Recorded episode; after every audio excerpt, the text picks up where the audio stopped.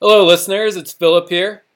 Welcome back to a new episode of your favorite podcast, the By Philip Sofer podcast.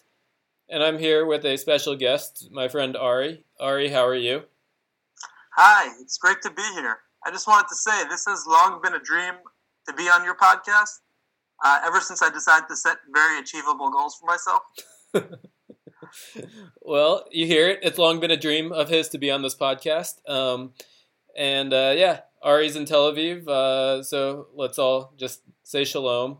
Uh, today I'm going to read a story that first appeared on the By Philip Sofer newsletter um, in summer 2020. It's titled Trans Gentleman. Um, it's uh, worded, it has uh, 268 very dapper words. So, uh, yeah, I hope you enjoy them all.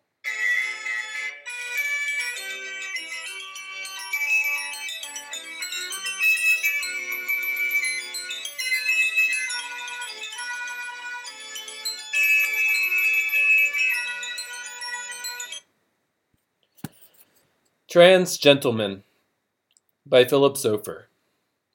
Here, take this.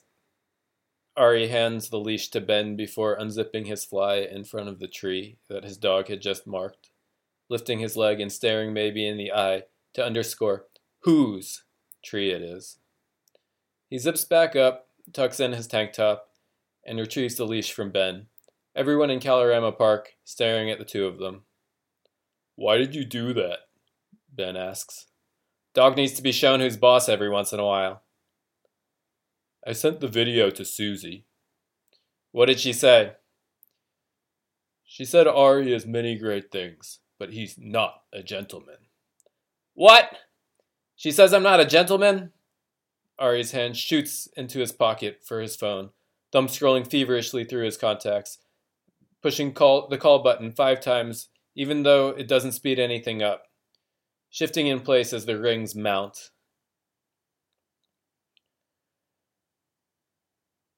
Hey, Susie, he says with faux courtliness. How ladylike of you to screen my call. I guess you only answer for gentlemen. He returns his phone to his pocket, and the two roommates follow the dog to the next tree. What a bitch, Ari shakes his head. Why do you care? You know you're not a gentleman. I may not be outwardly dapper, but it's how I identify, and it's unfair of you to assign such rigid gender pronoun prefixes. Maybe squats, three logs shooting out along with some dribble at the end. Are you going to teach your dog another lesson? Ben takes the leash. Nah, one is enough for the day. Ari bends down to clean up after his pet.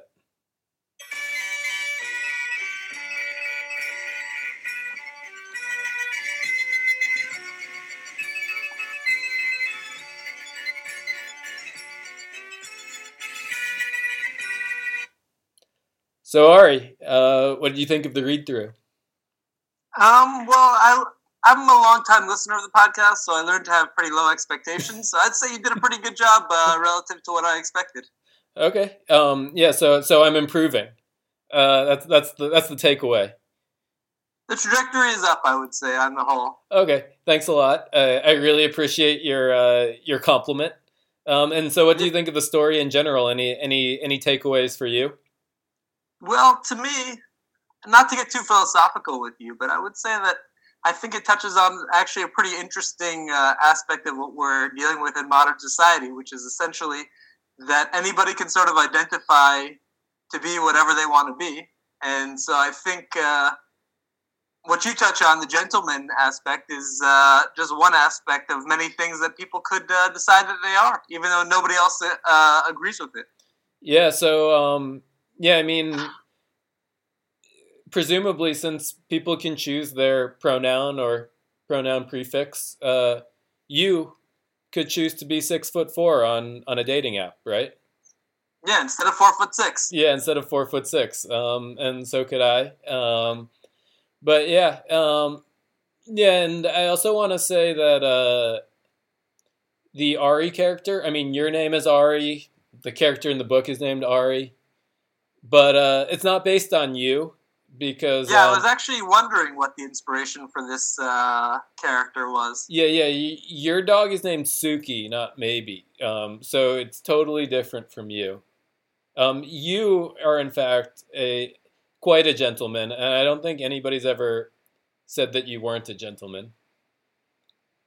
What reason could they possibly have to say that? but yeah, um, yeah. Any more thoughts on the story? Um, well, I would say that on the whole, I thought it was uh, quite a good one. But I'm I'm interested more in hearing uh, what what possessed you to write that. Um, I personally didn't find it uh, to be all that uh, relatable. I've never been in such a situation, you know, neither with my dog nor as uh, my just my gentlemanly credibility question.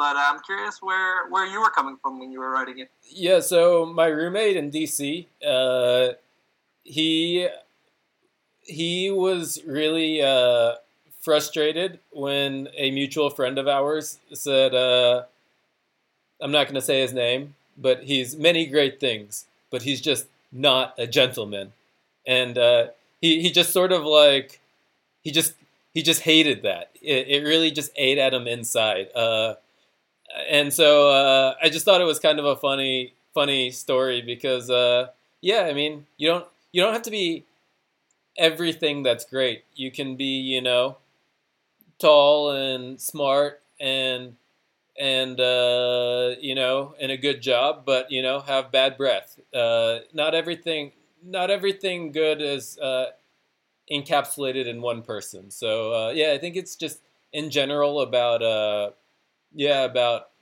uh, sensitivity. Um, but yeah, I mean, So, so you deemed that assessment that the friend was not a gentleman to be accurate?